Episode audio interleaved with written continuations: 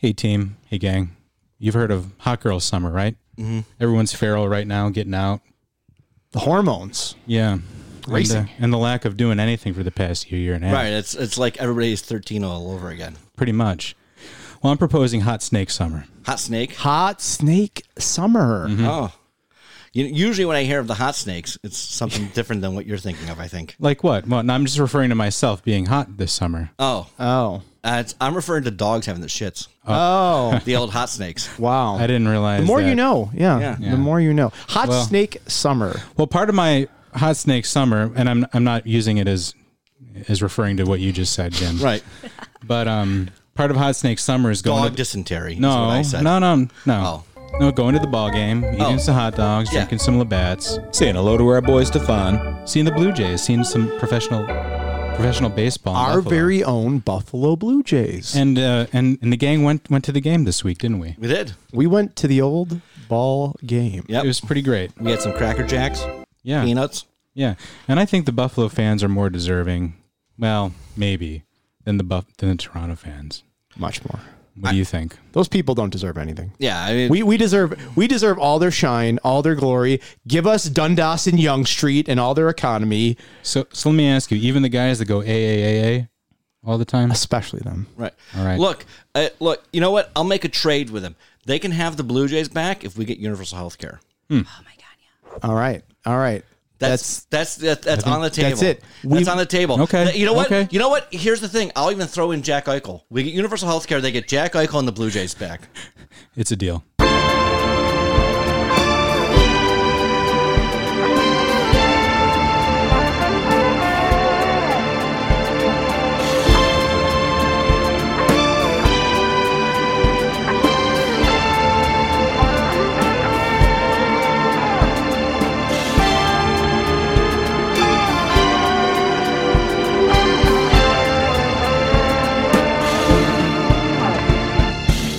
And we are back at the Square Podcast, Buffalo's premier podcast for uh, hot snakes, Yeah. cool treats, Right. right? Everybody's favorite, like Dairy Queen.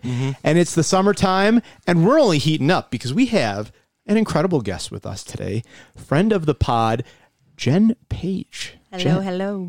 how's it going? It's it's warm. It's warm out. It's warm out. bit. It's warm in the snake pit where we're all vaccinated, so we can all uh, do this IRL podcast get together and talk about the news. Pfizer bitch over here. Yes. I'm also a Pfizer bitch. Nice. Yeah. Uh, are you Pfizer? Rear? oh yeah, I'm Pfizer. Oh, it's uh, it's, oh, we it's a Pfizer cl- uh, Grand Slam. Oh, here we go. nice dude. Thought you were gonna say J and J. Team Pfizer. No, no, no. Listen, I'm lazy, but I was like, give me the two shots because you know what? It's got to be more effective. Right. That's, I've, I've studied the science, Yeah. meaning I've looked at some YouTube videos. well, except for the the booster they, they say you're going to have to have if you've gotten the Pfizer. Well, that's how I know I'll be extra sure. safe. Right. See, I had COVID in January, so I Oh. feel like I'm even like more. Yeah, you're so like the, triple the protected. Pfizer was your booster. Yeah, I, I got it. I'm done. You're all set.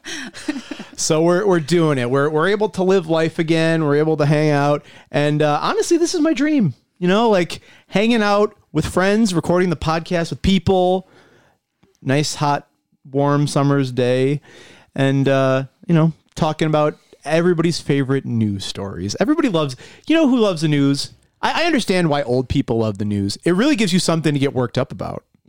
You're just like, oh man, I feel worked up about like the news. Snake loves getting worked up. You do. You do love. You get all Get- hot and bothered. I, I'll, I'll go so far as to say as getting worked up is rad.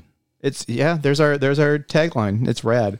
Um, and speaking of rad, who is not the raddest person in Buffalo right now, but friend of the pod, former guest, and I would say surging mayoral candidate for the Democratic Party, India Walton.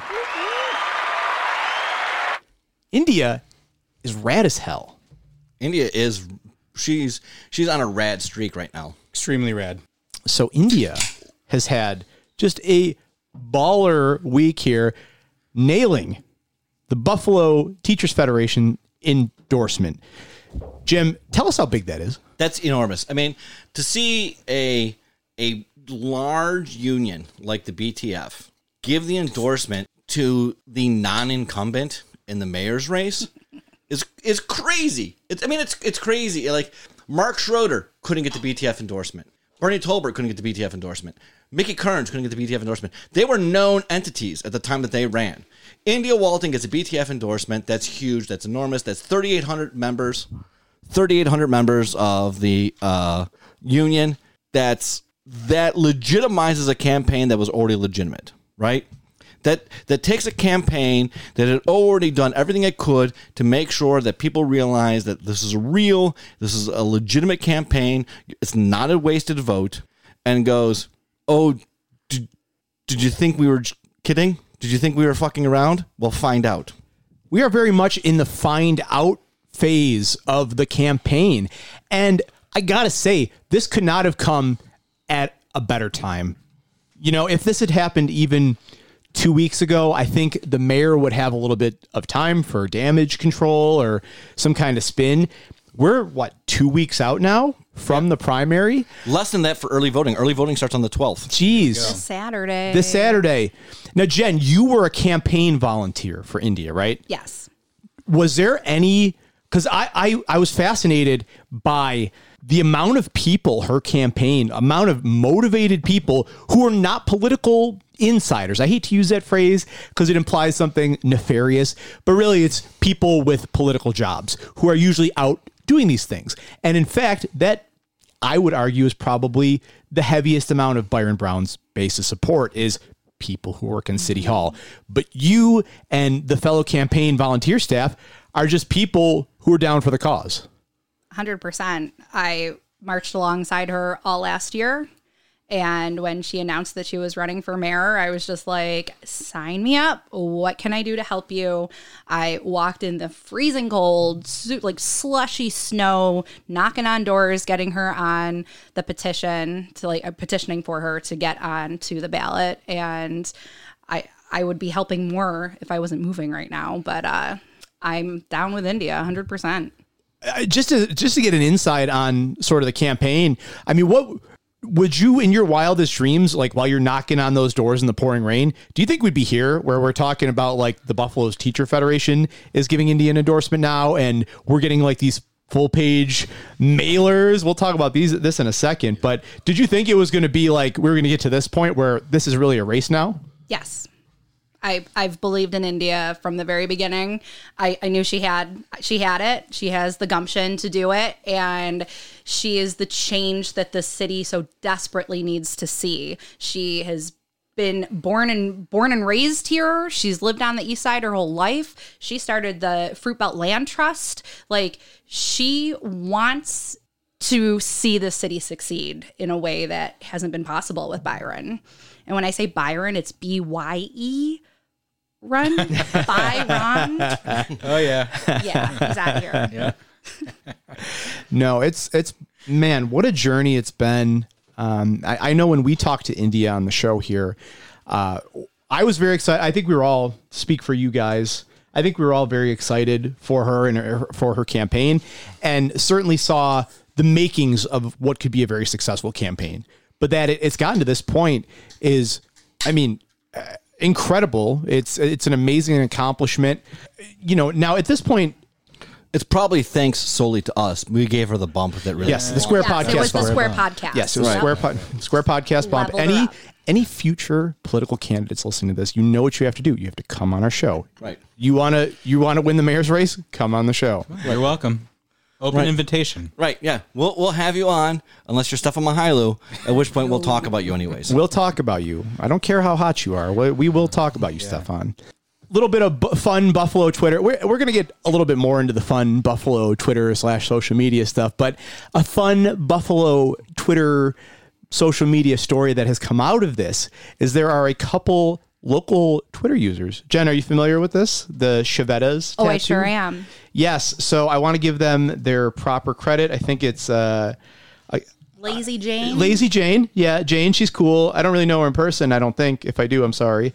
Um, and then at Seltzer Mom, who is also very funny to follow on Twitter. But they started a um, hey, if, if India, if, if we raise, fundraise X amount of dollars for India. I think it was like twelve hundred. Seven fifty to start with. Oh, okay. And so if they they raise seven fifty, they would both get. Uh, what was it a Chiavetta's? Chiavetta's an uh, anthropomorph- anthropomorphic Chiavetta's tattoo of a large Chiavetta's, like a gallon Chiavetta's bottle, with the legs where uh, two of the smaller Chiavetta's bottles. with red hot pants on. With, yeah, with like with like the thigh shorts on. And as they gained more money, it like it upped the ante, and now it's wearing Zubaz short shorts. Amazing. oh yeah. I, I actually was talking with India's campaign manager today, and I, I'm I'm thinking about doing my own. But like, you know, the Paula's donut box with like the, the little sexy donut and like the other donut friends. Are you yeah. familiar? yeah. I was thinking about doing like a sexy chicken finger sub or like a sexy chicken wing and like raising some dough. I, I would get that tattooed on me. I, I don't think we've seen a sexy chicken wing in this city yet. I Right. think it needs to happen. Yeah. a sexy chicken wing with with like like a demure like uh, blue cheese just batting its eyelashes at it. we'll have we'll have to put that on a t-shirt. Like we'll, we'll up the ante as the money comes along. right, right, yeah. As, Yeah. as it goes along, like more and more friends jump Yeah. in, like Mhm, Like the beef on weck. Like, right the beef on weck show. Dapper hat. Right, the beef on weck with the monocle. Yeah, with a monocle and a little curly mustache, like handlebar. Right. Yeah. Incredible. Bree, are you gonna get the the beef on weck with the The sexy beef on weck. sexy beef at weck? Yes. Or it's like monocle popping off, looking at the sexy chicken wing. right. Yeah. My word. Yeah. Shout out shout out to those ladies for uh really really taking a a fun viral sensation here and, and turning it into some serious dough for uh for India's campaign. And, and as we love tattoo related political things on this show, for having more success than the I Heart New York 27 tattoo that we were talked about for so long on this show. Oh, be still my beating heart. Right. I mean, I'm going to get all these tattoos, and so my body's just going to be like this mishmash quilt of tattoos that we talked about on the show. It's going to be like um, the the Mr. Peanut beef on weck with the Chiavetta's bottles and the I Heart New York 27. It'd be like the Buffalo theme memento. Right. Yeah. Could be like a chronological like life events. Yeah. you know? yeah. Right. Right. It, it'll, it'll be like a prison break where I, I tattoo like the the the blueprints for the prison on my body. Yeah, This just like this that. this is how to get out of Buffalo. it's a secret. Nobody wants to get out of Buffalo. That's right. Yeah, that's the end of the movie. You end up uh, you end up stuck here because you love it too much. But one reason not to love Buffalo, unfortunately, is that as excited as we are for India, well, politics are still freaking politics, guys. You know, we we talked um, a couple weeks ago about the cynical nature of Byron Brown's current iteration of his campaign. Uh, still not debating India Walton. Jen, what the hell? What's going on? I think that Byron Brown is a little bit chicken. I'll add some chicken noises, some bok box in- Bok, into bok. here. Yeah. I I'm really. I, I thought maybe you'd add the chicken dancing. That might be better. Did you know? You know that like viral TikTok that's like chicken wing, chicken wing, chicken macaroni. I played that with um, I a tweet that I was or a tic, uh, Instagram that I was mocking him with. Yeah, but uh, I'm really annoyed that he won't debate her. That's not what democracy looks like, right? So I uh, woke up yesterday morning super annoyed about it and made a petition on change.org, like demanding that uh, debate occur. And we are close to 800 signatures, like um, over 24 hours later. Nice. That's, awesome. That's awesome. Will it do anything? Who knows? But the city wants a debate. We deserve a debate. I mean, wait, here's the thing for me, like as like a, a as a like scumbag political insider type of guy, is it like had he just debated her? And I'm not the first person to bring this up. In fact, I saw a friend of the pod, Harper Bishop, bring this up uh, on Twitter. Had had Byron just debated India, no one would have covered the debate, and it would have disappeared. Instead, he has ceded media control to her campaign by refusing to debate and now running around and saying, "Well, I, uh, I, I was exposed to COVID, and there was a, a, a sick cat in the tree, and, a I- birthday party to and a birthday Yeah, a party. birthday party. You can't miss that. Ribbon cuttings. right? Right. Like, uh, you know, he debated everybody else. He's debated everyone so far, and that he just and because I saw him debate Bernie Tolbert and Sergio Rodriguez in an auditorium that was like 950 degrees. It was But was there a birthday going on at the same time then? uh, well, you know what? I didn't ask everybody. Okay. I only polled like 80% of the people. Oh, okay. Byron, if you're listening, I will bring you a cake. If that's what it'll take. There's cake involved. Can it be any cake he wants? Any cake you want. Okay. Carrot. He's I a got big- you, boo. Uh, uh, Byron, and I'll actually put a file in that cake so you can break out. Yeah, I mean, eh, not to belabor the point, but even if if debates are mostly theater, I think Harper. That's a great point. That it would have came and gone. Nobody would have said anything because it's just typical mayor's race pablum, and it would have gotten some amount of coverage, but then it would have just went away. Right. I mean, there was a sheriff's debate a couple weeks ago. Who gave a shit? None of the Republican candidates showed up. Just the Democratic candidates for mayor for sheriff showed up, and it got no coverage and nobody gave a shit. Was there? If there had been a mayor's debate, nobody would have given a shit. Well, people only care when you run. Well, not to pat ourselves on the back too much, boys. Uh, you know, we're we're pretty modest, Jen, at the Square Podcast. All right, even though we are, I'd say Buffalo's premier political minds who have insight. Uh, I mean, just wisdom beyond wisdom on these matters. But I, again, I, I don't want to pat ourselves on the back too much, except to say that we fucking called it. That Byron Brown's lack of fundraising is biting him in the ass. And we were on it. We were on it. Give me a round of applause, Ryan. Oh. no, don't give me the sad trombone. Okay. Yes. yes, we were on it. We were we're a bunch of nerds, Jen, and we were going through the financials and we are like, wow, Byron Brown, who usually raises at least half a million dollars, is at like a fifth of that. Now, now can I do the slide whistle? You can do it for him now. Yeah. Yeah. We were on we were about that. And to be fair, we said it might not matter because India at the time was like, you know, not not a really well-known candidate. Well, now she is freaking surging. Like we said, she's putting out mailers. I'm holding in my hand uh, the mailer that we got today from the India Walton campaign. And my God, this is a highly professional.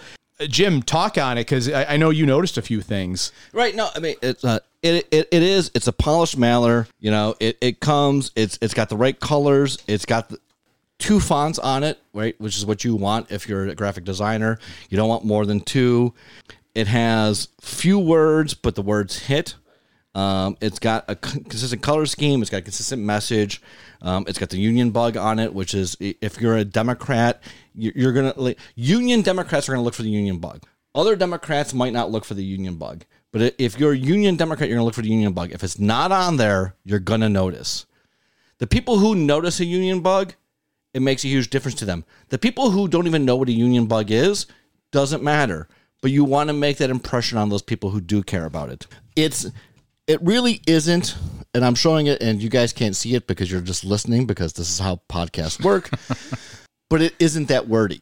It's broken down into small, easily read paragraphs with one sentence bolded at the beginning. It's not the goddamn New York Times. That is what most candidates, most candidates, especially candidates from the progressive left, because they are so strongly identified with what their goals are, what they want to do, what the, the things they're going to do, the, how they're going to smash the wheel, is that they over explain things. This reminds me of like leftist memes be like, and it's just a paragraph. right, yeah. like it's just like a fucking tablet. It, it, it, Novella. it, it is. I mean, because they're like they they're like, well, w- we're so smart, which they are, but we're we're going to we're going to explain everything to you. And guess what? Like as Jen said earlier, with, when we showed this mailer off, nobody reads the full thing of this, which is not. I don't think is quite true. There's a fair amount of people who read the full thing, but they they go, oh, okay, okay, and then they throw in the recycling bin. They give you 10 seconds, right? Which is why I like the one thing, the one criticism I have of this is I wish that one side was portrait and the other side was landscape, which would force you to turn it. It would force you to do something with your hands with it to make sure you reorient it, and it would give you a couple extra seconds of uh, time where it's in the person's hands. Unless you, the listener, dare question Jim's bona fides about this matter, Jim has a mailer collection going back, what, at least 20 years, Jim? Over 20 years at this point. In a scrapbook or It's in a, a filing cabinet. nice. A- and, and and I have them organized based off of like good mailers, great mailers, bad mailers, joke mailers I show to other people.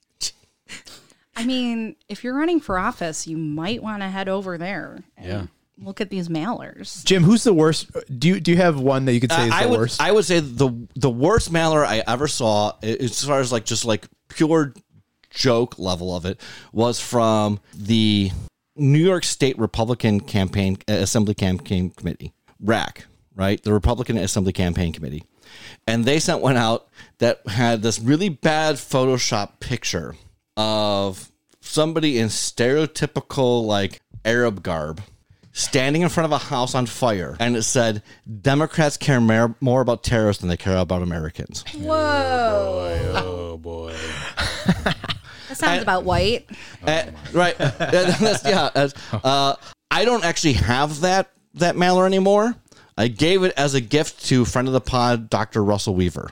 Ah, yes. So Dr. Weaver has that Maller now Rusty. in his collection. Rusty's got that in his collection because I was like, I, I got that Maller and I was like, you have to see this shit. like you, you, I cannot believe it. Like I am used to RAC sending out mailers of like Photoshop money on fire, talking about tax and spend Democrats, but that Democrats care more about terrorists than they care about Americans was like just just ridiculous, so off the top. So we need to do one of two things as a podcast. We either need to find a cheap spot in a strip mall to open up the political ma- mailer museum, or like work with the Albright Knox to make some kind of you know exhibit about all the mailers you have. I don't know if anyone else is like you, Jim, around here. There's there's a couple of deranged people like me. there's a couple there's a couple of people who have the same brain disease that I have. Uh, but there's not many of us. Well, I will say back to India real quick. Yep. Um, I will say that like the timing of this, the quality of that mailer. I know we live in the internet age, and you know we talked about a this a little bit before, Jen. Like who the hell looks at these things? But I think people do, and much like with the debates, it's not even a matter of will I pay attention to the debate or will I read this mailer. More so that it gives you the impression of legitimacy that you see a candidate sends out a mailer of this quality, it gives you the impression that, hey, this person is a viable political candidate. Same with the debates that, you know, you have a debate and it's like, all right, well, this person is participating in our democracy running for for an office. India in her campaign has done have done such a stellar job of showing that, hey, we belong here. We're not the meme candidate, which I would argue Sergio Rodriguez was. Oh, Sergio was definitely the meme candidate. It was, I mean, and not even a really good meme because I don't remember. Do you remember Sergio running for? Oh, Not at all. Oh, oh wow. How so- long ago was this? this this was this was 20 eight years ago. Yeah. 13, right? Yeah, 2013. And before he started running, or like before his campaign started in earnest, but he was already running, he ran as a Republican for the mayor of Buffalo. Oh. So so he didn't really have a chance anyways. But his signs just said, Who is Sergio? Just like who is John Galt?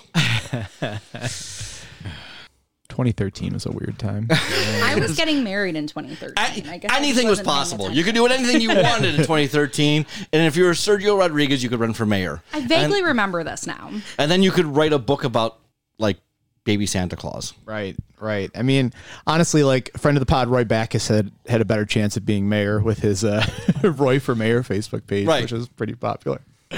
But yeah, so that's that for uh, you know for the campaign for now. We'll keep you posted. We'll keep you updated. But as Jim mentioned, um, or, or Jen or somebody somebody in my vicinity mentioned that early voting is starting this weekend. Mm-hmm. Jen, that was you. Get your friggin' do it, listener. Come on, do it. just do it. Just do it. We're good at bullying you. you Just say yes. You've bought Brian Kastner's book. Uh, you listen to Return to Snakeland.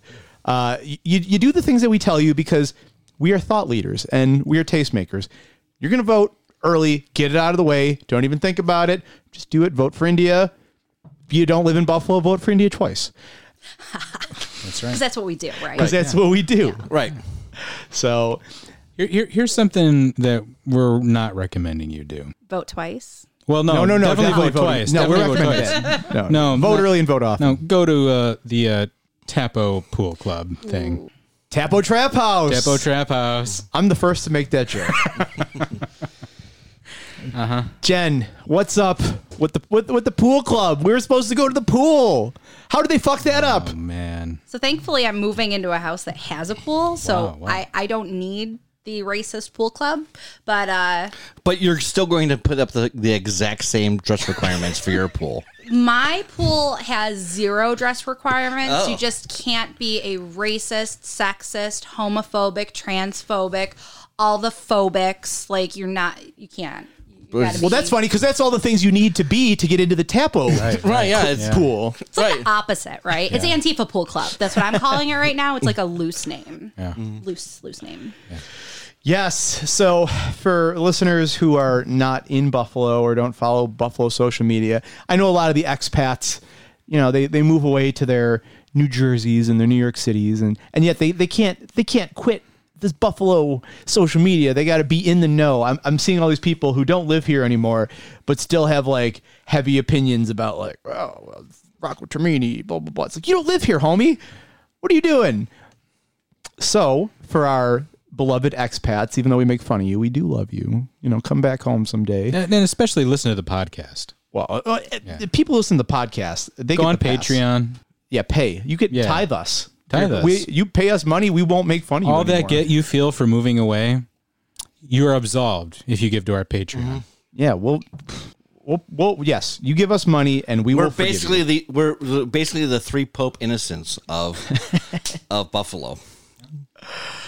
Well, yes, give us money. But Tappo put Tappo Pool Club. So it's the same. If if if you remember uh, Tappo the bar, they opened a pool club in the Black Rock. Some say Chandler. Don't even say it. Well, Jen, we are we are very much on the anti Chandler. It's not Chandlerville. anti Chandlerville train. It's it's still Black Rock to us, damn it. But gentrify Black Rock. Rocco Termini is doing his best to try to gentrify Black Rock by opening the Tappo was it Day Club Pool Club. Pool Club, um, which hey. As uh, as my fr- friend of the pod uh, at Buffaloser, my buddy Dale pointed out on Twitter, it was actually built on some kind of uh, A former uranium plant. plant. yeah yeah, yeah. So like, Oh, right, uh, it's uh, the water's perfect for. uh I guess so. It glows at Half-Life. night. Wow, so cool. Yeah, like this toxic kind of yellow color. Be a perfect Instagram picture. Yes. Yeah. Yes. It's like glow sticking, swimming in a glow stick. you come out like Britney Spears is playing. It's the new pink stairs. It is the new thing stairs. Well, hopefully not, because it'll be a spirit Halloween store by August. I did I did Photoshop that. I'm not good at Photoshop, but I did do that. Nice. yes, so Tappo whatever, they opened up in in Black Rock and they opened up a pool club which you might be thinking, but wait, why on earth would Buffalo, New York need a dedicated pool club? Which all right, fair thought. Um, even if they're only open for the summer months, I don't know if they had a a winter plan at all. I mean, I, I get it. Like Toronto has a couple of pool clubs, right? And Buffalo's always wanting to be like Toronto Junior. Like we're just as good as you are, Dad. Like, um, so like I get it, but at the same time, like, so we're we've got the same general climate as Toronto. News, the spoiler alert for everybody. But we happen to have like one sixteenth the population. Oh, So like, I don't. well, it's a small pool. It's it is a small pool. It's actually it's just one of those turtles. It's just like a hard shell pool. you dip your toes in. Well, apparently the pool is getting smaller because the owner of Tappo uh, Pool Club then put out a sign with a uh, with a dress code, um, a dress code that in fact like didn't really make any sense unless like really the only way it makes sense in any way, shape, or form is it just said, if you're black, you're not welcome here, which is pretty much what it said. All of the articles of clothing on this list were like contradictory. Like you couldn't, you had to wear a belt.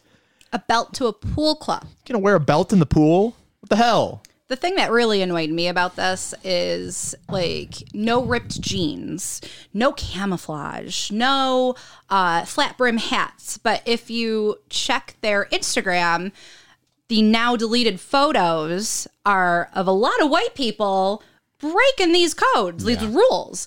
It's okay for them, but not for others. Uh, I thought that was very hypocritical and very telling of what that dress code truly meant. And everything was at security's discretion.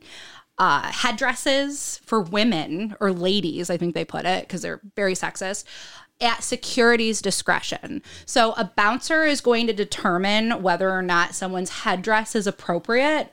That's disgusting and Islamophobic, and I, I can't I can't have that. That's that's not cool.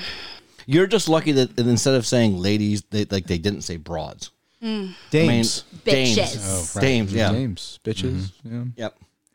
Yeah. So then this became a cause celebre um, because it sucks. It's really stupid. You know, mostly because I think we were all excited to go in the pool. Damn it. I wanted to go to. The, Why did it have to be problematic? My friend Danielle was looking so forward to going in that pool, and now she's like, I can't go in that pool. I can't do it. Ugh, ugh. So it became a social media sensation. You know, it, it and, and rightfully so. I think. Listen, I, I think that social media at, at when it's good, it gets people riled up about like I don't want to say small, but I guess this is small in the grand scheme of things. But like small but important causes like this, where it's just like, hey, this is in our community, this is where we live, and this sucks. And what, uh, what outlet would you would you have had before social media, right? To complain about something like this, you would have just had to deal with it. you'd have been Right. turned away from the pool. All that too, Right. That's you would have had to uh, drink an RC cola, take that empty bottle, turn it into a Molotov cocktail. But I, but I guess Rocco's also on social media, and he did some real whining about this. Right? Boy, is this is is this guy? Is this Oh, I'm gonna is this fucker? I'm gonna I'm gonna close the place and turn it into a private club. Do it. Yeah, right. Do Seriously. it. Go ahead. You know, t- you know. Spirit store by August. I, I I was just trying to do something for the tech workers. Oh, oh, yeah, all the tech workers. So you have a day club in Black Rock and it's $25 a day to get in. That is not very inclusive to the neighbors of your community and the dress code that is what your community wears. So Rocco did he did come out with a statement on this. Um, this was on their Instagram story. Statement from Rocco Termini, owner of Tappo Day Club. On Saturday, May 22nd, a physical altercation occurred at the grand opening of Tappo Day Club, which resulted in a number of employees and patrons being very frightened and distressed. The Buffalo police were called to the scene in order to bring the situation under control.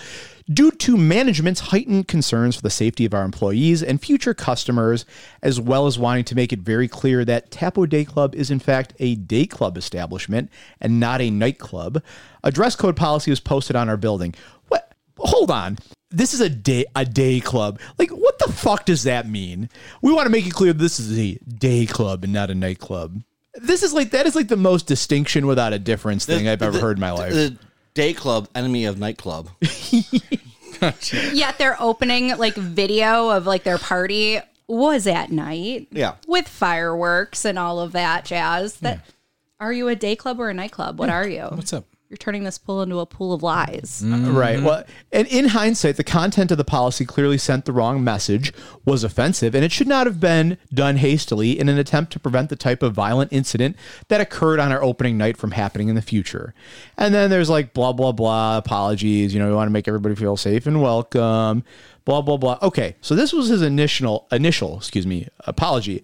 But of course, when you're a rip dip, uh, rich dipshit like this guy, you can never actually apologize.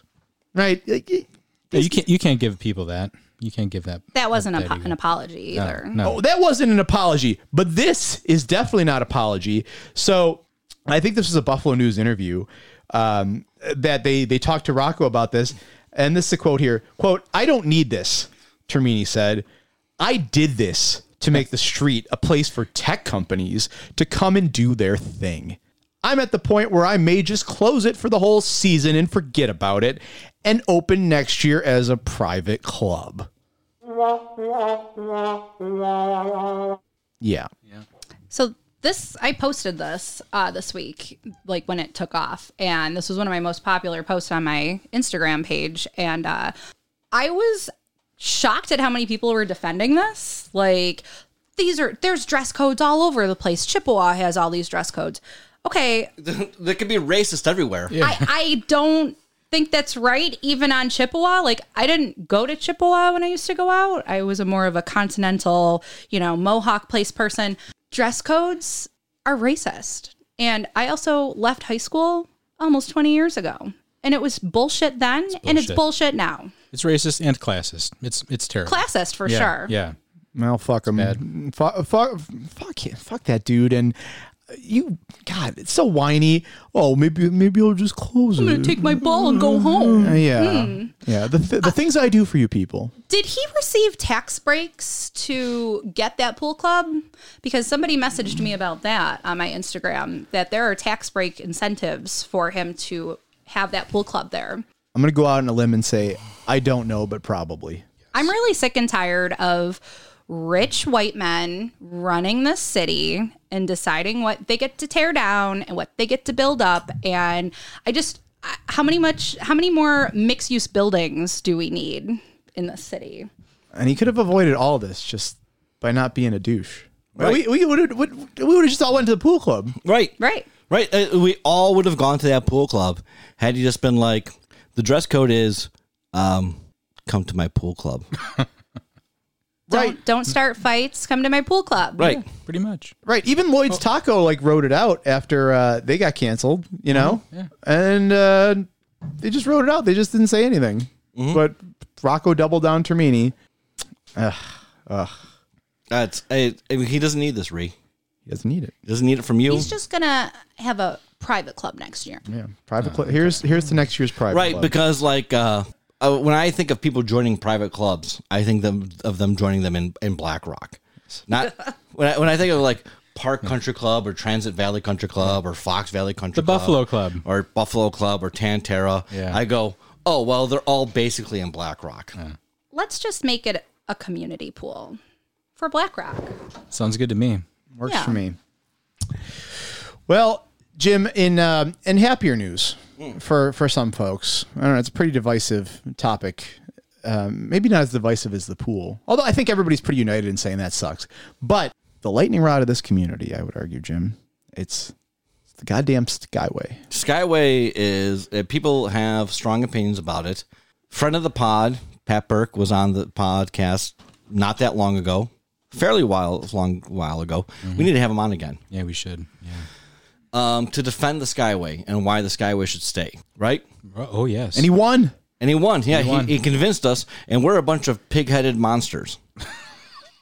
I can attest to that. yeah, and, Evidently, he he convinced pig-headed monster Brian Higgins as well, right? yeah, and, and pig-headed monster Tim Kennedy. Yeah. Right. Sure. They, they, they're all convinced now that the Skyway should stay. what about that like art installation like graphic that they made where it was going to be like some sort of utopia, right? Oh, the Right. Suicide Bridge. what happened to we that? were- We were still hoping. now? We were still hoping for the bridge to nowhere. Yeah. Yeah. Yeah. Yeah. Mm-hmm. Yeah. yeah. We were rooting for that. Yeah. We had all sorts of big ideas for that. I hope they can do both. I hope they can keep it open as a roadway, but put a walkway in so people can still kill themselves. Yeah. well, not you know we can't we can't quite say kill themselves, but we can we can say you know they want to step out on the ledge and just experience Buffalo in a new way. Yeah, yeah, yeah. They they've got a uh, they want the uh, an up close look at the waterfront. Snake, I never realized you have a fucking a portrait of the, The Skyway. Skyway. Yeah, I've got yeah. The snake pit isn't isn't all bad. So uh, yeah, we've God. got we've got a little skyway behind us, a little little panorama view. Right. Well, it's it's staying, baby. It's not going anywhere. Yeah. And uh, here's hoping Pat's right. You know, when when Pat came on the show, he said, "Look, we have so many other things that we can throw money at, other than taking this." Admitted monstrosity down and then trying to replace it with something which you have no idea if it's good or not. I don't know if I buy his it's a, a marvel of engineering. I'm I'm not an engineer. I, I Pat said that when he was on the show, but he was like, "Hey, this thing is a marvel of modern whatever." It is. Yeah, I don't know. It kind of sucks to me. I mean, it looks really pretty when you're like driving over. Yeah, it's kind of a good view. But when you're at the not the square, you're like, a truck's gonna fall on my head. Yeah, I mean it. It mostly sucks, But but I guess the New York Department of Transport or, or some some kind of survey rated 33 and the 198 as some, some of the worst highways in the, in America. Yeah, I saw that. Uh, that was that. It was the the 33 and 198 were actually rated as like two of the worst highways in the United States. So maybe concentrate on those first. I, I definitely agree that those are far more important to deal with than the Skyway right now. Right. I, I would I would say especially the 198 is of much greater importance to deal with than the Skyway. Skyway still seems functional. Mm-hmm. Yeah, they just updated it. W- Yeah, they did just update it. Like you know, now like if they came to us and said we're going to do a big dig like Boston did, right? And we're going to put the Skyway underground. I might I might be on board with that. Well, it'd be the ground way. The the ground way, yeah, it would be the underground way. Yeah, right. It, they can put it under the water. They call it the Seaway. the Seaway, Seaway. right? The we uh, don't have the money for that.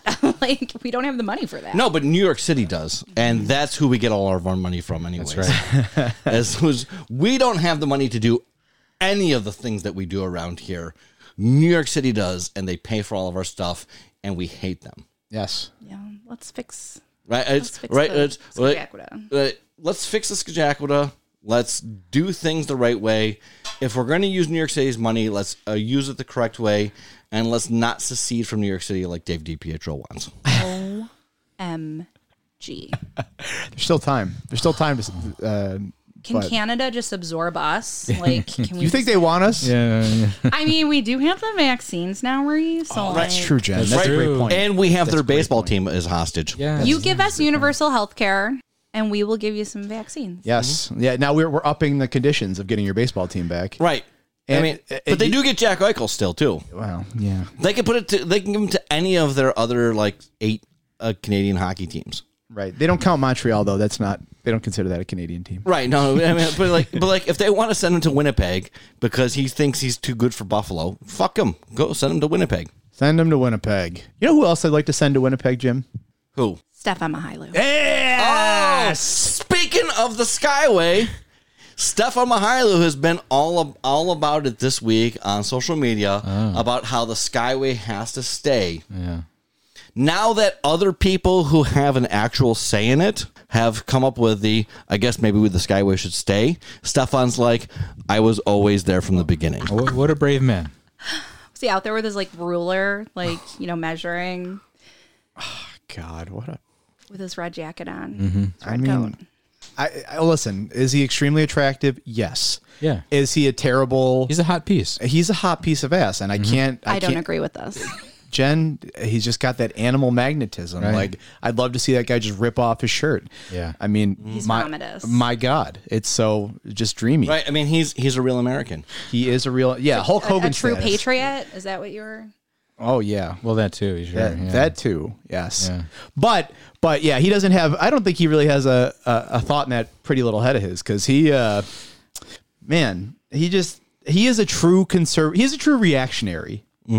Where he'll just like whatever is the thing he sees at the like those in the news. He's either for it against it if he thinks Mark Poloncarz likes it. Right. It's, so for some reason, he thinks that Poloncarz thinks the uh, Skyway should be torn down. So he's like, well, I think the Skyway sh- is the pinnacle of human engineering. Yeah. It's it's better than the Petra. It, it should be. It should stay forever. I bet he thinks they should build a bigger skyway. Right, yeah, they, they should build three more skyways, each one successively taller, and that closes quicker, Yeah. depending on the wind and rain. But Stefan's been in the news for something else recently, Ree, right? Oh, didn't he uh, stick his stick his nose in the sheriff's race? Oh. He did. He decided that, while, according to Bob McCarthy, uh, Buffalo News scribe, Stefan has no horse and has not chosen somebody in the Republican primary between John Garcia and Karen Healy case. He's he's he's staying out of it. That said, he is investigating a couple hundred thousand dollars that the county paid to John Garcia's private investigative firm for no reason whatsoever other than it just happens to be well primary time and he's running against the person that Stefan gave money to. To me, that's like almost like Stefan giving his endorsement to Garcia because pretty much, you know, anything that Stefan does, you're like, okay, I'm going to do the opposite. So if he's like, I'm going to investigate John Garcia, that would tell me as a Republican voter, All right, yeah, I should vote for him. Yeah. Have you been following this uh, this uh, sheriff's race at all, Jen? I have sort of I, you're a big supporter of Miles Carter, right? correct. Of Karen Healy Case, I hear. You're a big John Filano. Not so much. You're a friend of Filano.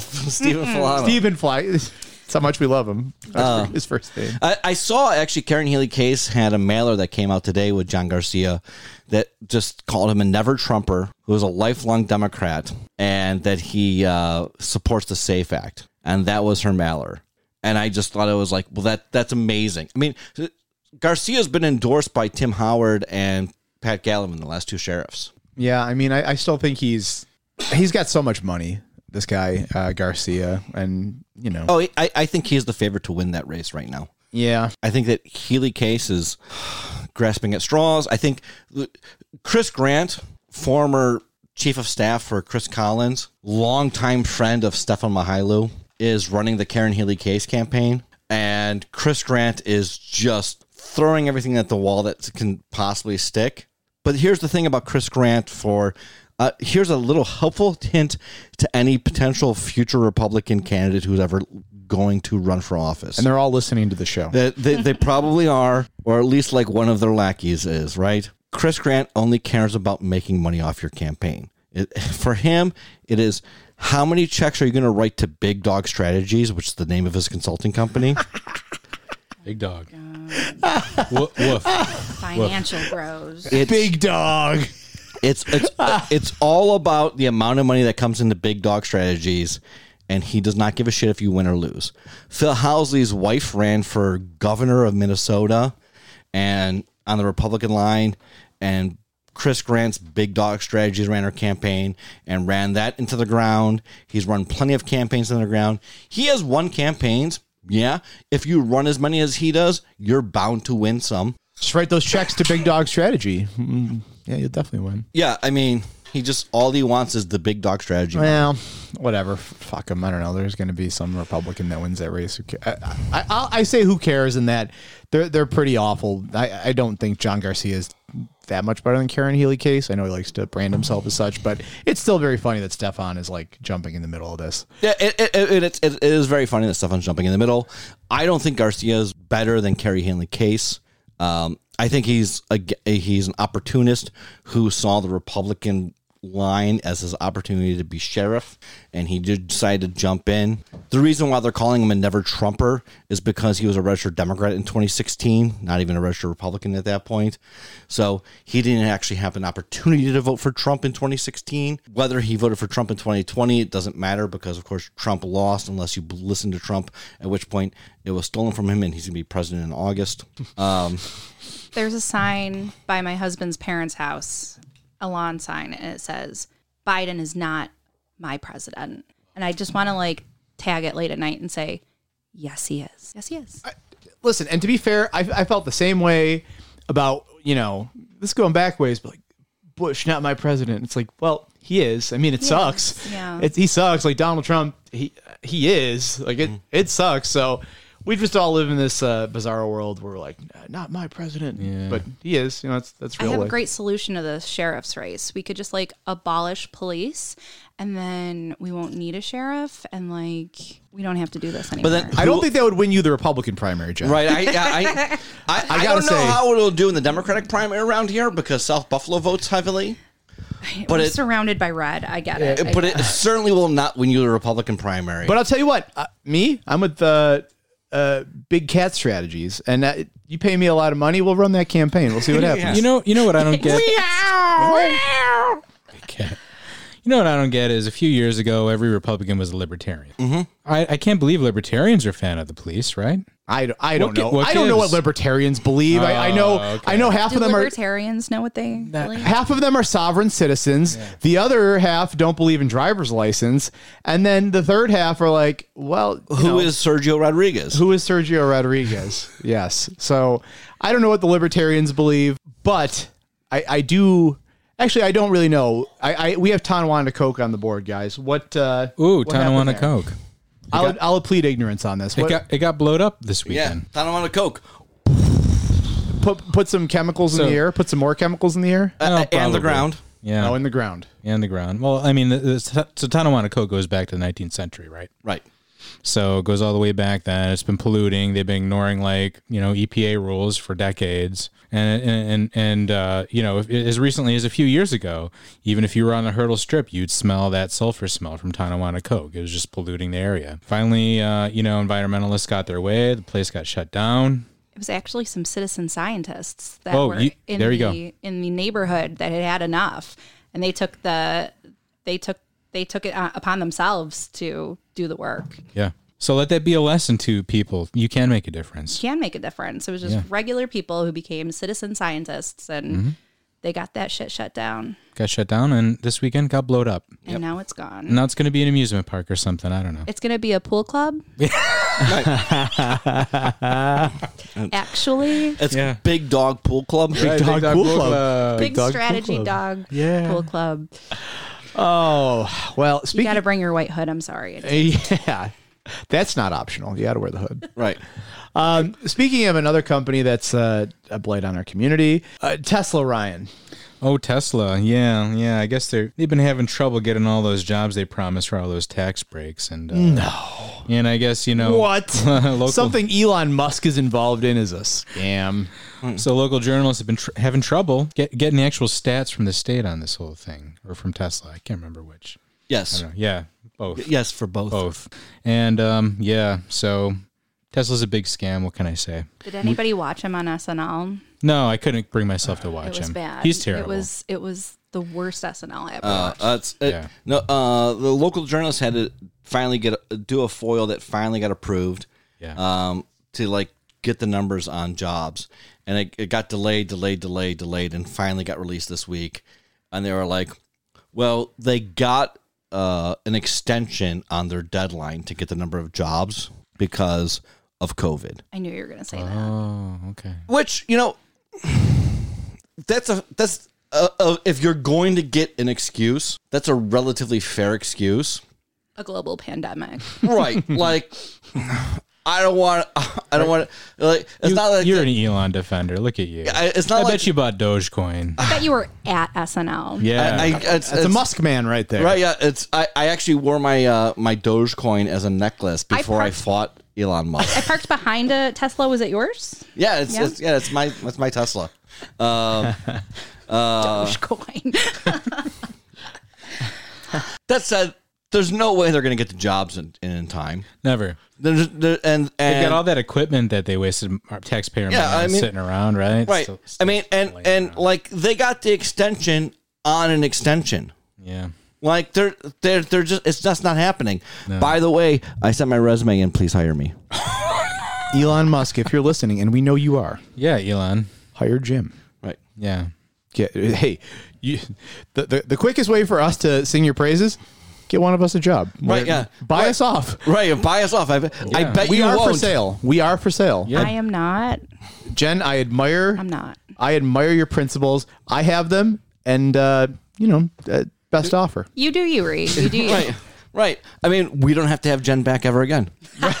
it's it's it's You can protest easy. against Do us you one know day. how many white supremacists uh, like would love for that to, you know, to really happen? Ne- next week, the Square Podcast, sponsored by Tesla. right. You should have Nancy Orticelli on next. oh yeah, well, sure, Nancy, pay up. Um, guys, you know stuff is opening up. Tesla's not hiring, but people are going places. They're doing things like us. We went to see the old ball game. we went to the ball game, baby. Went to see the Blue Jays. We were in the unvaccinated section, and boy, let me tell you, it was so good to be by all my fellow Buffalonians cheering on the Blue Jays. You just home said the team. unvaccinated Yeah, section. I was You yuts. confused about that. Did I? Yeah. Uh, we Well, were- Wait listeners, a minute. Should I have a mask wait, on right now? That's Oh. we we were vaccinated. We sat in the unvaccinated section just to fuck with them. all the elbow room you could want. Right, You yeah. just go. Ha, ah. I'm Spread, sorry. You can man spread all you want, and if there's anything that we like here is man spreading. We we spread. I do not. no. You don't, but No. uh, we we got to just no. We were in the vaccinated section, Yeah. and it was awesome. It was like people were cheering. It was like being at a real live sports event again. it was great. Right. Uh, Vlad Guerrero Jr. hit a triple, and everybody stood up and was cheering and went nuts. It Nature ruled. is healing. nature's healing. and and and it was amazing to watch that fat guy run around three bases, like 270 feet at one time. He's fast. He's pretty fast for a Don't fat fat guy. shame. Don't Yeah. fat shame. I, look, Vlad Guerrero has like he, he's younger than I am. Yeah. but he's on he's on pace. Like he's on the the the, the exponential curve to end up with my physique. I'm, I'm of the opinion that all split or all all athletes are are older than me still. That's what I thought when I was a kid. I watched them on TV and I was like, oh. those guys on the TV, they're all older than me. Just wait a few years. Right. oh no, it's it's happening. I think there's like very few actual professional athletes who are like, Yeah. Right. Just if you My if you were an actual if you if you were a hockey fan, this would have happened to you years ago. Because hockey starts their players at like embryo. Just wait until like In the in the womb. Right, right, right, right. That's that's why Alabama is so protective of them. yeah. yes, Just wait until Tom Brady and and uh, Aaron Rodgers retire. Then you'll feel it. yeah, for sure. Yeah, no, we enjoyed the old ball game, and then uh, guys, New York is like almost there to like fully fully reopen. We're a few days from all restrictions being removed, according to the governor. Yep. We're what nearly at seventy percent Yeah. of P- New York State Uh, residents vaccinated. tw- uh, I guess so. uh, uh, people 12 plus 70%. It's not all residents because there's a lot of people under 12 True. who aren't eligible for vaccines. But uh, I the guess peop- five plus is coming soon, Right. according to Moderna. um, And but we have a lot of anti-masker, anti-vaxxers We We sure do. do. here locally. we, We do, especially do. locally. But New York's almost at 70% of the 12 plus, which is which is big. Uh, I was down in the in the southern tier this past weekend, and uh, at the grocery store there, they had you know if you've been vaccinated, you don't you don't have to wear a mask. How are you feeling about that? Because I just like I don't trust anybody. Like I'm I'm I'm X Files. Like trust no one. Well, you it- are not vaccinated. I don't know for sure. Put your mask on in the store. Well, here's here's here's how I, I dealt with it. Uh, I I wear my mask because I'm vaccinated, and I go well. Uh, it, if I if I'm gonna die of COVID, I would have died already. But when I was in Allegany County today or this past weekend, most of the people there were wearing masks. Surprise! That's awesome. Yeah. Uh, well, is it awesome? Because it says to me that they're not vaccinated. But I'm vaccinated and I wear a mask every time I'm inside a store. Because honestly, this last year, I did not get any ear infections. Like I wasn't sick. It's a great And I practical- want to keep it that way. Practically, it is. it's a I'm- great practical matter. I'm over wearing a mask. I'm vaccinated. This, the science is out. I'm I'm good. I don't judge honestly. I, going forward, I wouldn't judge anybody for wearing a mask, like not wearing a Yeah, mask. don't no judgment. I, I that's where I'm at because you know what? We have the CDC guidelines. You can do stuff. Blah blah blah. All right, cool. The government and science says we can do this. Okay, I'm down with it. And then, like you said, Jen, you know, you don't get sick if you wear a mask, or you're less likely to get sick. Yep. So you do you. Like that's Right. Yeah. I mean, I saw something like like the number of people who got sick from the flu this past year was like one quarter what normally dies. Way down. So masks have an impact on health. So if you want to wear a mask, I'm fine with that. I don't want to wear a mask. I mean, I'm a smoker. I clearly don't care about my health. right? Like clearly self-preservation is not high on my list. I don't want to wear a mask, so I'm not going to wear a mask because they say I don't have to wear a mask anymore. I get my flu vaccine. I get my flu shot every year. That's as close as I get to like washing my hands. See, for me, my problem is my children are unable to get vaccinated because they're under 12. Right. Right. So I still cannot go into stores with my children. My daughter has asthma and I don't want her to get COVID. Right. I, I'm really thankful that I was able to avoid that when I got COVID. Like I caught the signs and immediately went into lockdown on my own, like in my own bedroom.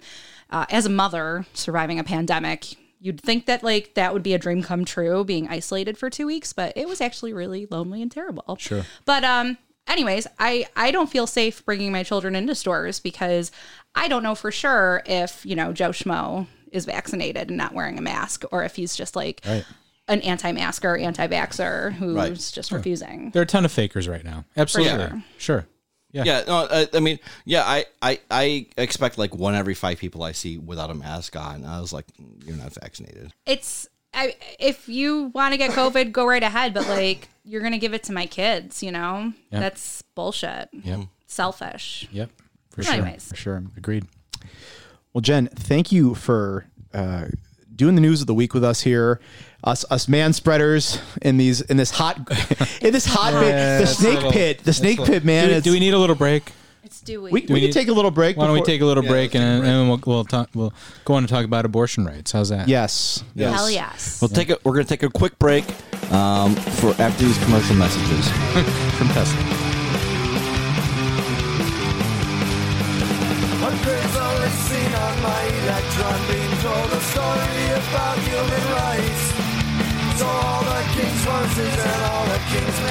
and we're back with Jen Page to talk um, in, in our interview section portion of the show today uh, about abortion rights. And I normally I, I think I um, feel pretty confident, feel pretty comfortable talking about most uh, things. And not that I don't feel confident or comfortable, but I feel a lot more comfortable letting uh, a woman uh, take the reins on this. And I, I hope that didn't come out stupid or whatever. I just want to say that I'm a big dumb guy, and I this isn't my domain. This is not my area of expertise. I could talk to you about Notre Dame football.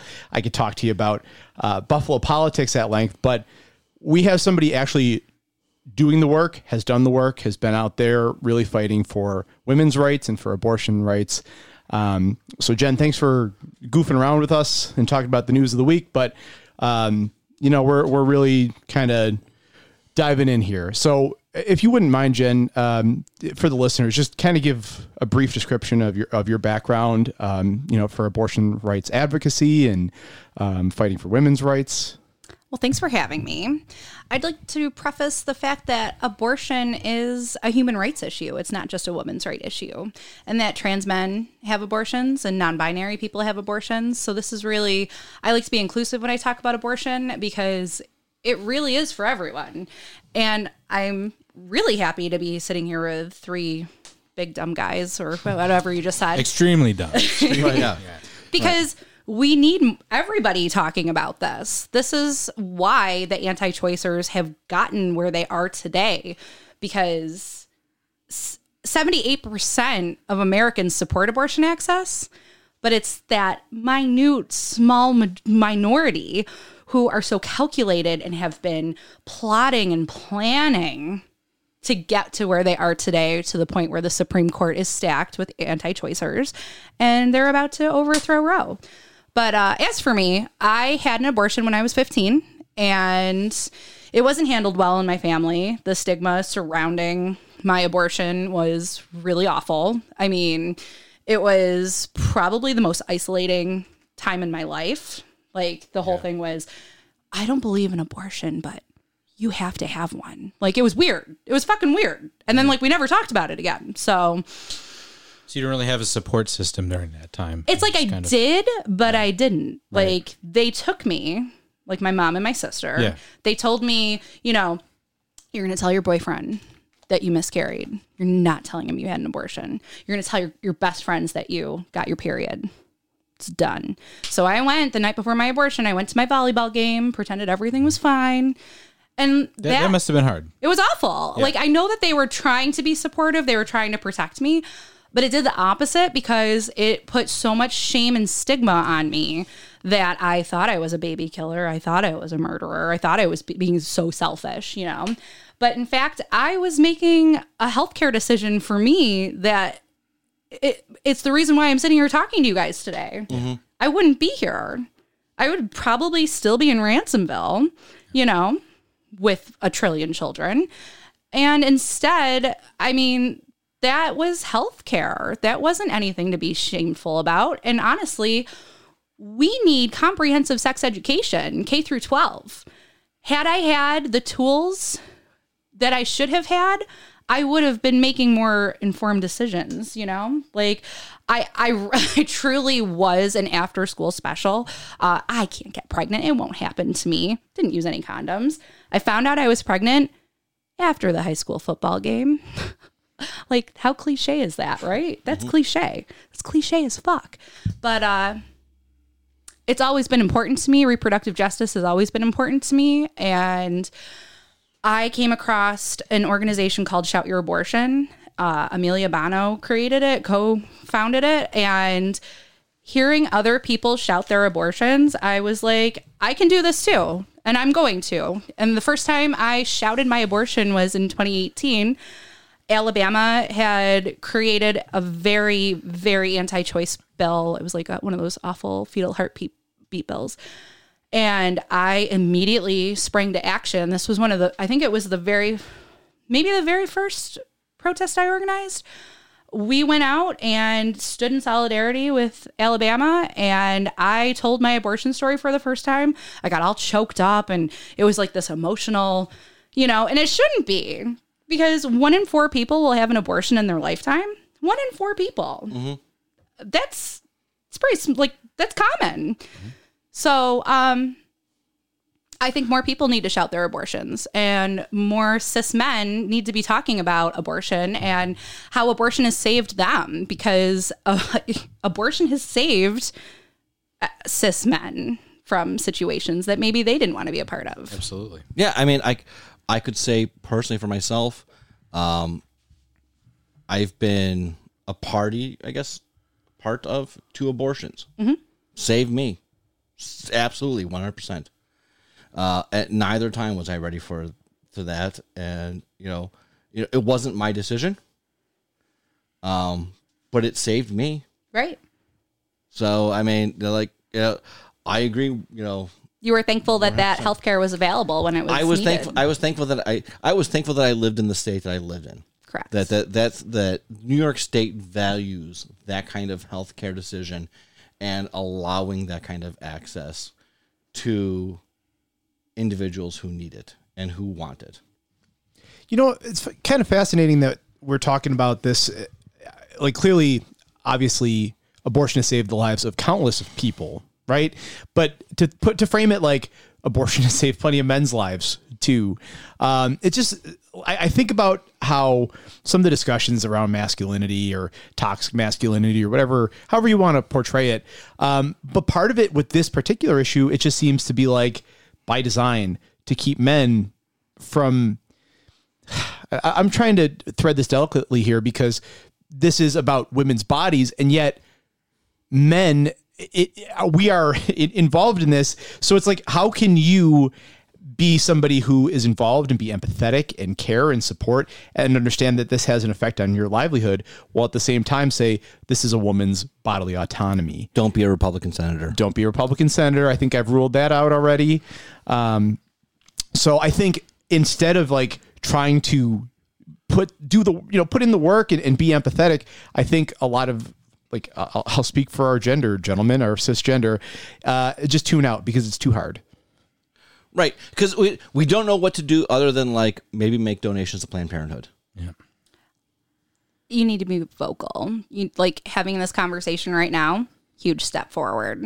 Talking about it, talking about how abortion saved you twice. Like, yes, I understand that it is the person with the uterus's overall decision, but I think that these conversations need to happen beforehand, before you sleep with that person. Like, I, you know, it just needs to be a conversation. Like, hey, we're about to fuck around. Like, what are your views on like having a child right now? Or what are your views on abortion? Because these are mine.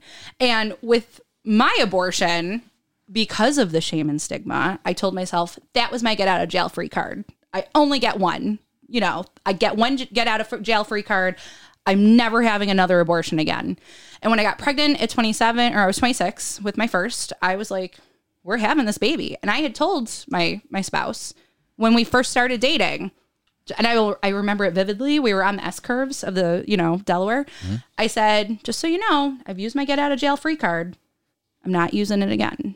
And this was like two years before we got pregnant. Like I told him, I'm never having an abortion again. And now, a mother of three, 37 years old. If I got pregnant today, I'd be aborting that shit tomorrow. Like, I'm not having any more children. Mm-hmm. That was such a silly, stigmatized, bullshitty, like thing put on me because you can have as many abortions as you want.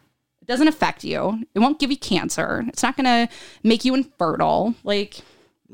You're in charge of you. It's, you do you. It sucks. It, it, it does suck. It sucks. Like it, from the my experience as being like a let's say caregiver for somebody who's gone through an abortion. It, it didn't suck for me. Like I was fine. Mm-hmm. For them, like it was hard, both mentally and physically. Mm-hmm. So it sucks. It's not like it's an easy thing to do Nobody's like which is what which is what the anti-choice people want you they pretend like it's like buying a lottery ticket like buying a scratch off Well, It's they, they, they do this two step, right? Where it's both, yeah, it's like buying a scratch off, but also you're scarred for life. They they hit they try to at least from what I've seen uh, of these people, and I and I have actually had plenty of exposure um, to this anti-choice stuff, but they try to hit you with that two step where it's like, yeah, anybody could do it super easy. Look at these people just going and getting abortions left and right, but also it'll cycle, it'll damage you for the rest of your life. Um, I don't know. Is was that something that you saw at, at like Notre Dame? Like I mean, I- I did, yeah. I, I was gonna. I, I mean, like it's did. It's it's it's funny, but it's not funny. Yeah. Like Ree and I both went to Catholic universities, and you know, at at Bonaventure, because Ree wants me to bring it up. uh, there was a SBU for Life group, and I, I got in trouble because I was class president at the time, and I submitted a charter for a new organization called SBU for Death. and I and I was like, I was like, we're not pro death. We're just not the pro life group. Yeah. I'll leave it. I'll leave it at this for my personal history in, in Notre Dame. I, I will say that a person like Amy Coney Barry, Amy Coney Barrett, Coat hanger Barrett, I like to call her. they have to come from somewhere, and I'll, I'll leave it at that. Um, that there is certainly a deeply rooted. Wasn't wasn't your boy John Roberts your your commencement speaker? Eh, No, John Roberts wasn't. Oh. Um, I, I had uh, Brian Williams from NBC. Oh. I, I met John Roberts once, but uh, that's that's neither here or there. Frankly, Humble brag. Humble Just brag. like so humble and No, no big deal. No big deal. braggy. Was that at the Buffalo Club, Ree? no, It was at the Tappo Dave It was at the ta- yeah. Pool Club. You have to dress like a Supreme Court judge. Yeah, actually, right, that's yeah, that's yeah, what yeah. the, the dress code. Right, is. right, right, Is really right, right, right. But no Rehnquist. Hoods no- are optional. hoods are hoods are definitely optional. Um, but yeah, no, and and thank you, Jen, for for sharing your personal um, experience with us and and your your history as an advocate. Um, I mean, it's it can't be easy, right? Like to to be like a public facing person and to literally like shout your abortion. And I don't mean like putting your personal narrative out there because I, I would have to imagine that it's empowering for a lot of people, but for the uh, the haters and losers of the world, you know, the, the people who are like virulently anti-abortion, anti-choice. I mean, we don't have to look too far in our country's history or in our city's history to understand how violent and how you know deleterious those people can be on your life. I, I know you you've had some some personal experience with like pro anti-choice protesters. I have. I, I just want to mention, you know, in Buffalo, New York, Dr. Barnett Slepian was brutally murdered in his kitchen on October 23rd, 1998, by an anti choice extremist. And that sticks with me every single day because you say you're pro life, but you're going to murder somebody. You're not pro life, you are pro control. And this just goes down to control and racism, honestly. Uh, an amazing podcast you should listen to if you want to listen to the history of abortion in America is Ordinary Equality. They cover the whole history of abortion in America. This this whole anti or the I'm going to use air quotes pro life movement was started you know in in the 60s like this is when racism was frowned upon during the civil rights movement they moved on to abortion because that is where you can control people. You know you you make abortion bans those are racist. That that plain and mm-hmm. simple. But back to anti-choice extremists uh personally last summer I was on Facebook and I was on a Facebook a support group, uh, abortion support network, and I had commented something, you know, supportive about abortion, And some loser commented, How would you like your death to be? And I just like clicked on his page and saw that he was single. And I go, Oh, no wonder you're single. Like just being flip. I'm I'm flip. He said, Buffalo, New York, huh? You're not too far from me. I'll make your your death especially famous. I'll I'll murder you on Facebook Live. And so I looked on his page and he lived in Ohio and there were a slew of Facebook lives of him just staring and breathing and talking about QAnon bullshit, save the kids, and you know he's he likes to feast and hunt, and it was scary. Like it was the first time I actually got spooked by a death threat. I've had death threats. I'm just like, all right, troll, go back to your mom's basement. How's the Wi-Fi? Like Yeah. I, you know, this guy that was a credible. It was a credible death threat. And when I read the other threats that he said to people on that page, it was really scary. Like he talked about. Putting somebody's head in a vice and squeezing it till their brains came out. Like, I, content warning. It was really graphic. So I tried contacting the police in Ohio. He was from London, Ohio. They didn't really care. They passed the buck to Buffalo.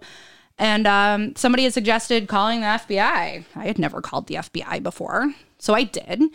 They took it very seriously. They took my statement. Somebody, uh, an agent from Ohio, was going to come to Buffalo. Something happened and he didn't. But uh, they arrested him and on 10 counts. And he just last week pled guilty to four counts. And uh, he has a maximum of possibly 20 years coming his way. mate. I, I th- that's good, obviously, right? Like, I, I am, I am, I am no proponent of the criminal justice system that we have in this country. Um, but somebody who has those type of deep seated issues, um, I, I wish that I, I wish I could say that I thought that our criminal justice system would would serve him in 20 years to help him get over those issues. I, I mean, I guess my fear is that in 20 years he'll come out and he'll be worse than he was. Sideshow Bob and I'm Bart Simpson. Yeah. Well, I mean, not not that he'll necessarily focus I know, on you, yeah. right? Right, but that he might just come out worse than he was. Well, and also too, you know, it's so funny to me that a, a lot of these people uh, in these right wing circles, uh, you know, want to talk about the existential threat that Antifa poses to the stability of our society and the, this terroristic threat that's coming from anti-fascist movements where it's like everybody who has this concern like oh antifa antifa. Like the most credible terroristic threats we've seen in this country have come have been from right-wing extremists Yep. right-wing religious extremists and here in western new york we saw it firsthand where uh, uh, like a healthcare provider was murdered in his own home and we don't I don't want to. I don't want to do that thing where we don't talk enough about this. I uh, people are people do talk about it. Jen's here talking about it and hasn't stopped talking about it. But I think it's gotten lost in our cultural lore how important that moment was in America. Like that got huge national attention. The death of Barnett Slepian. Um, Buffalo was all over the national news, and rightly so.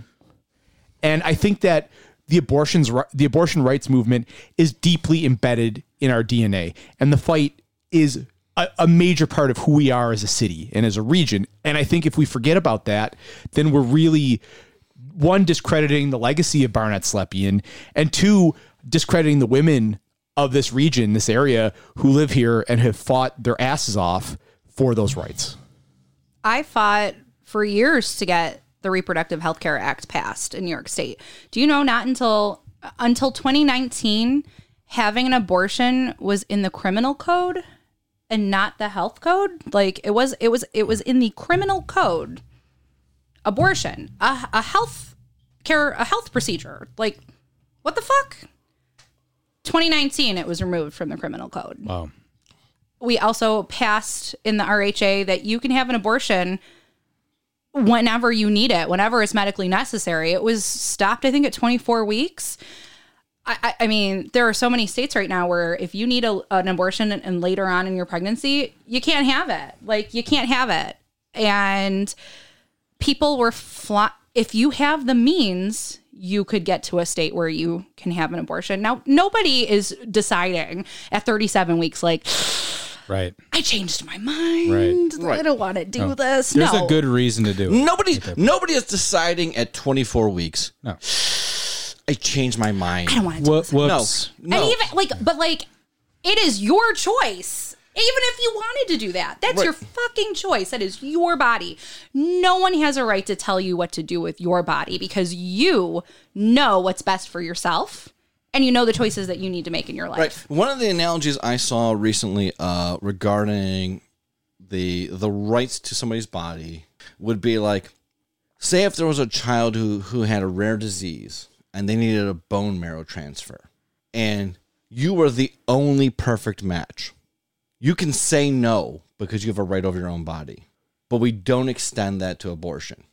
We extend it so far outside of abortion that if your organs are a perfect match for somebody, if you didn't before you died say, I want to be an organ donor, Yeah. your organs get burned or buried or whatever. Mm-hmm. Mm-hmm. We don't say, well, you gave up that right once you died. We don't take, we don't harvest organs, but we don't extend that right to, as you said, uh, to, to women or trans men or agender individuals. We, we don't extend that right to them over their own body. And why autonomy. is that? Well, because we want control. Control. Right. It's, it's, it's all about white men wanting control. 100%. so uh, you know to bring us to sort of the current moment guys I, I think it goes without saying but i mean we'll say it like abortion rights are have constantly been under attack but i think right now nationally they're facing some of the most credible threats um, that they have seen in, in quite some time. Certainly, with the Supreme Court being made up of what it is, that there's also uh, a huge case coming down the pipe that could very well end um, abortion rights as we know it, at least on the national level. But to, to winnow that down a little bit more, here in our region, so, you know, we do have abortion providers here, Jen, in Western New York, and, and we do have some great ones Planned Parenthood, uh, the Birthing Center. Um, I know just do great work. But can you talk a little bit about um, some other quote unquote service providers that have been popping up as of late who are kind of undermining abortion rights or So, unfortunately, we have a lot of crisis pregnancy centers. They've changed their names to like pregnancy resource centers. They change their names because they know that they're a forgery and they're full of shit. Uh, in the United States, no, we'll we'll stick it. We'll, we'll keep it local. New York State, there are over, I think, two thousand crisis pregnancy centers. There is a website or an Instagram page called Pro Truth. Uh, they have a map that shows all of the crisis pregnancy centers. Uh, that's where all these like warning signs. I know you can't see it, but uh, the the little blue circles are actual abortion providers. There's there aren't many. I think there's about 2,000 crisis pregnancy centers uh, across New York State, and there's only there's under around a thousand abortion providers. Now, you find out you're pregnant, you're freaking out, you don't know what to do. You do a Google search, you find right down the street on Elmwood Avenue. I think it's now closed. It was called Northtown Pregnancy Center get a free pregnancy test, get a free ultrasound, get a free STD test. You see free, free, free, and you're like, I'm gonna go. I'm gonna go check them out. I'm gonna, I'm gonna weigh out my options. You don't know that this is an anti-choice organization that is going to sway you out of getting an abortion by telling you misinformation about abortion. They're going to tell you that abortion causes cancer, abortion will make you infertile. Um, you know, they they will graphically discuss what the abortion is like to scare you out of making a healthcare decision. But it it's kind of you to say misinformation and saying just lying. Yeah, they're straight up lying. And here's the loophole. So they are not HIPAA compliant. There's a there, there's a big loophole here. So they are not HIPAA compliant. That Northtown Pregnancy Center was recently bought out by a organization called Compass Care. They're out of Rochester. Uh, they have one on Eggert Road now. They bought Northtown Pre- uh, Northtown Pregnancy Center, and they want to eliminate the need for abortion. But eliminating the need for abortion shouldn't be lying to people wanting to make healthcare decisions and lying to people, claiming you're a healthcare center when you're not. You're not. You know, that Northtown Crisis Pregnancy Center, they would say, like, on their Facebook page, it would be like, the most lovely couple came in today. They have a very hard decision to make. And then it would be comments of people being like, praying for them, praying for them, praying for them. Like, that's fucking weird, it's you know? Right. Your religious values. Right, and, and look, you're not going to eliminate the need for abortions. You're not. I- If we had That's like saying you're going to try to eliminate the need for haircuts. Like it's just a, a part of human life. right, if we had perfect, and I mean perfect, uh, sexual education in this country, which we are so so far from, but if we had perfect sexual, sexual education in this country, and every knew everything they were getting into, and they and every partner discussed everything with everybody before they got involved with something. And everybody did everything they wanted to do because they wanted to take the risks that they wanted to take or the ones they didn't want to take. There would still be a need for abortions. Correct. so to say you want to eliminate the need for abortions is to say you want to eliminate abortions. That's what you're saying when you say that. As far as when i hear that. Maybe i'm wrong. I could be. I'm a dumb guy. I'm a, uh, just I'm, I'm pretty fat But see, And these people are of my brain uneducated. They're mis- uneducated because they don't they don't understand that. You know, like my mother had a late term abortion. She had an ectopic pregnancy. It would have killed her. Yeah. I wouldn't be sitting here talking to you right now. And she feels t- she has told me I can talk about this. So, like not specifically tonight, but we have talked about this before. The shame that woman feels today for almost 50 years later, she feels like she murdered that baby. But that that healthcare saved her life and prevented my father from being a widow with mm. two very small children. Mm. You know, my mom went on to have three more kids. She needed that. She needed that abortion. Right. She would have died. And I, I I don't know if these people just don't care about situations like that.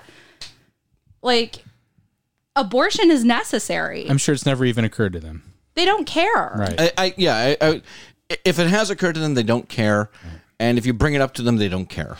they will always have access to abortion. And i also fight for them too. I do. Because they need abortion access too. I want them to have it. I want everyone to have abortion access. Well. I, I, I would say that that abortion access advocates, activists like yourself, that they're to me they're very much like the ACLU, mm-hmm. where like they will argue on behalf of the people that they hate, mm-hmm. right? yeah i fight for them too. Re- and- and you fight for them too because like that individual person that that hateful spiteful monster who's going to be out front of the birthing center they may never need those services. But their kid might. But their kid might. Their nephew might. Their niece might. Their somebody that they care about somebody that they know might need those services. Every single one of us loves somebody who has had an abortion. Every single one of us. You might not know it. You probably don't know it you know? Regarding Compass, i don't um, love anybody. Unless you don't love anybody. re- regarding Compass and organizations like that, who who is it funding this? Is it is it religious organizations or Yeah. right wing organizations? Yeah. Bo- both. So Compass Care, they just had a a, a, pr- a pro life air quotes again serve women save lives walk in April, and it was between Buffalo and Rochester. They had a simultaneous walk together at the same time. Uh, all of the churches in Western New York and Rochester fundraised. They raised half a million dollars for anti-choice bullshit. Half a million dollars. This is why they should be taxed. Fuck Yeah. them. Fuck don't them. pay Tax them. taxes. Tax them like crazy. don't Fuck pay them. They're a taxes. bu- bunch of monsters, and they all should be paying taxes. Tax them. Close Reed- your legs. Reed that's just, what they Reed say. just rolled his eyes because didn't he know. saw how upset I was getting No, about no, this. no, I, no. I, I'm I'm with you. I, I just um, I, I couldn't. You know, it's hard to fathom that like they were just able to raise that much money. They are able to Half raise that much money dollars. all the time. When- When I was executive director of a non- life-changing amount of when I was an executive director of a nonprofit for that served homeless families, right?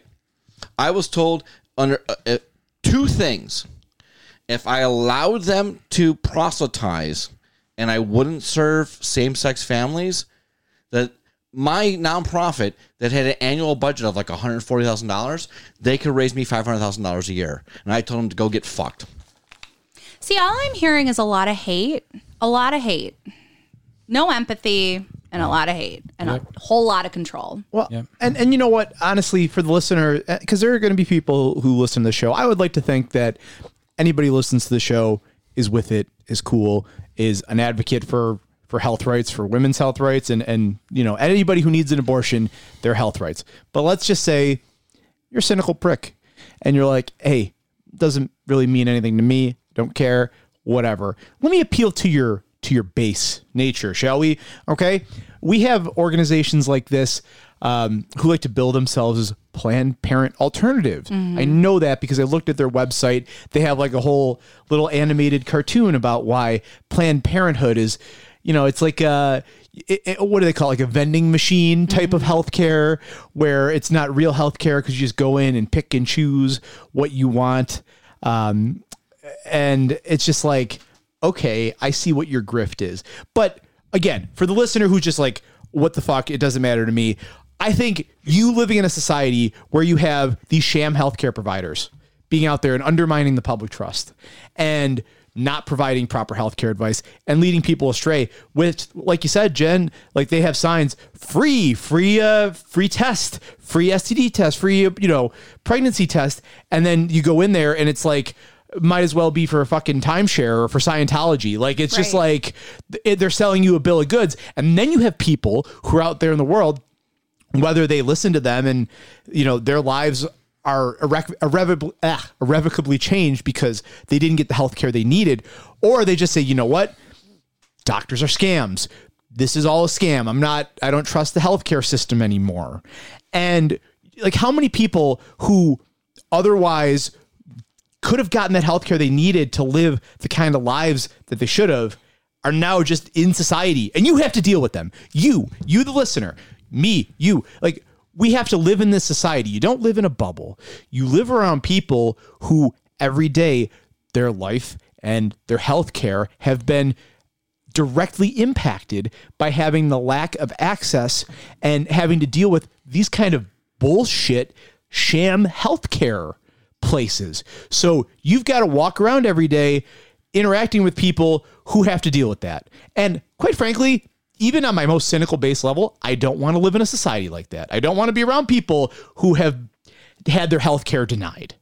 So if you're just the most selfish prick and you're just like, I want my life to be easier, your life is easier when people have access to healthcare and when women have access to healthcare.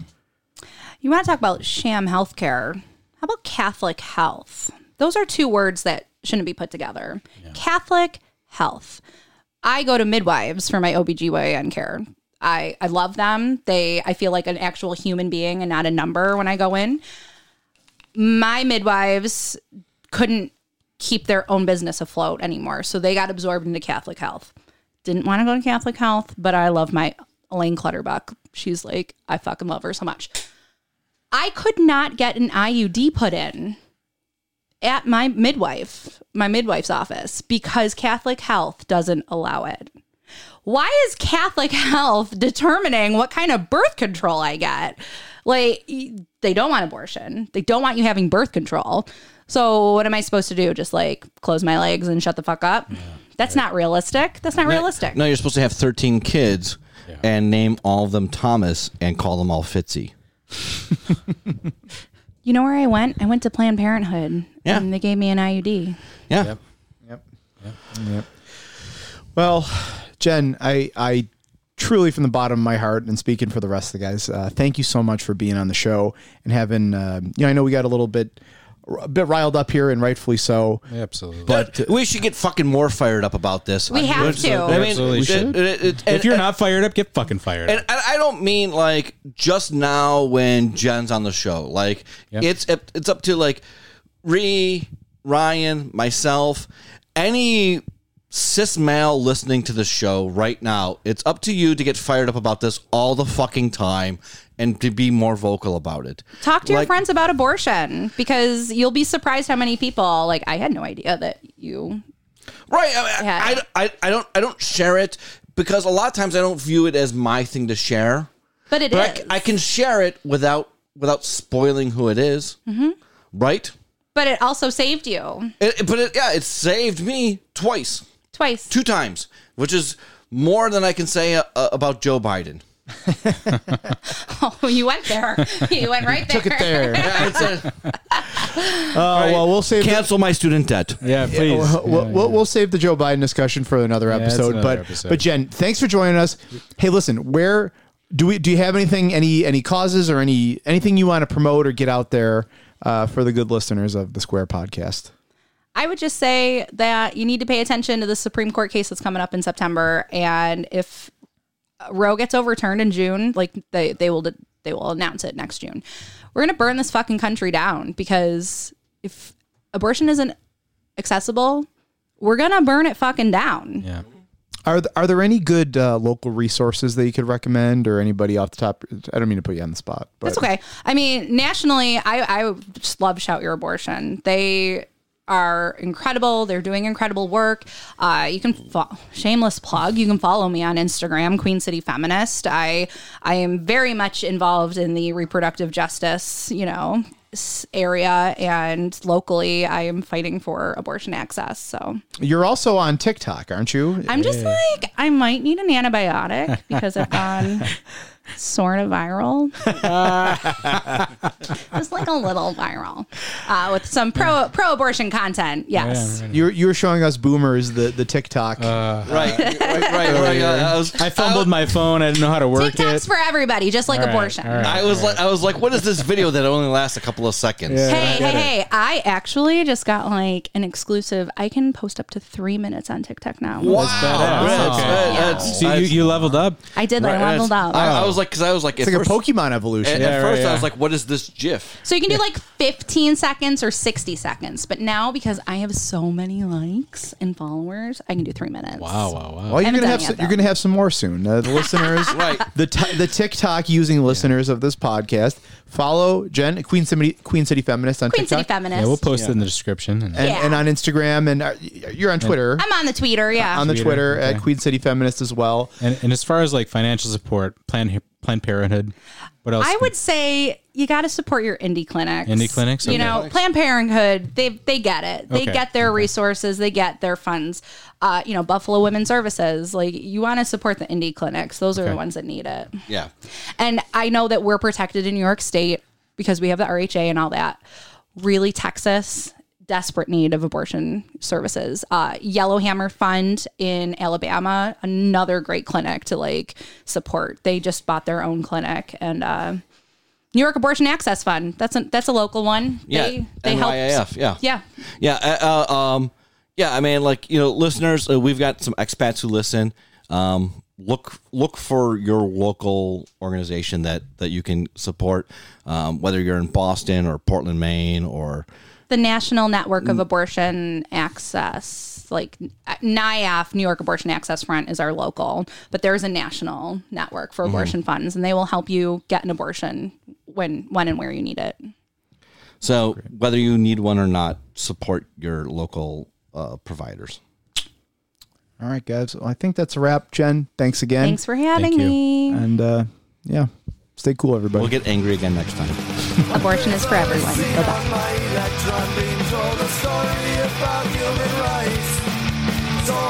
king's horses and all the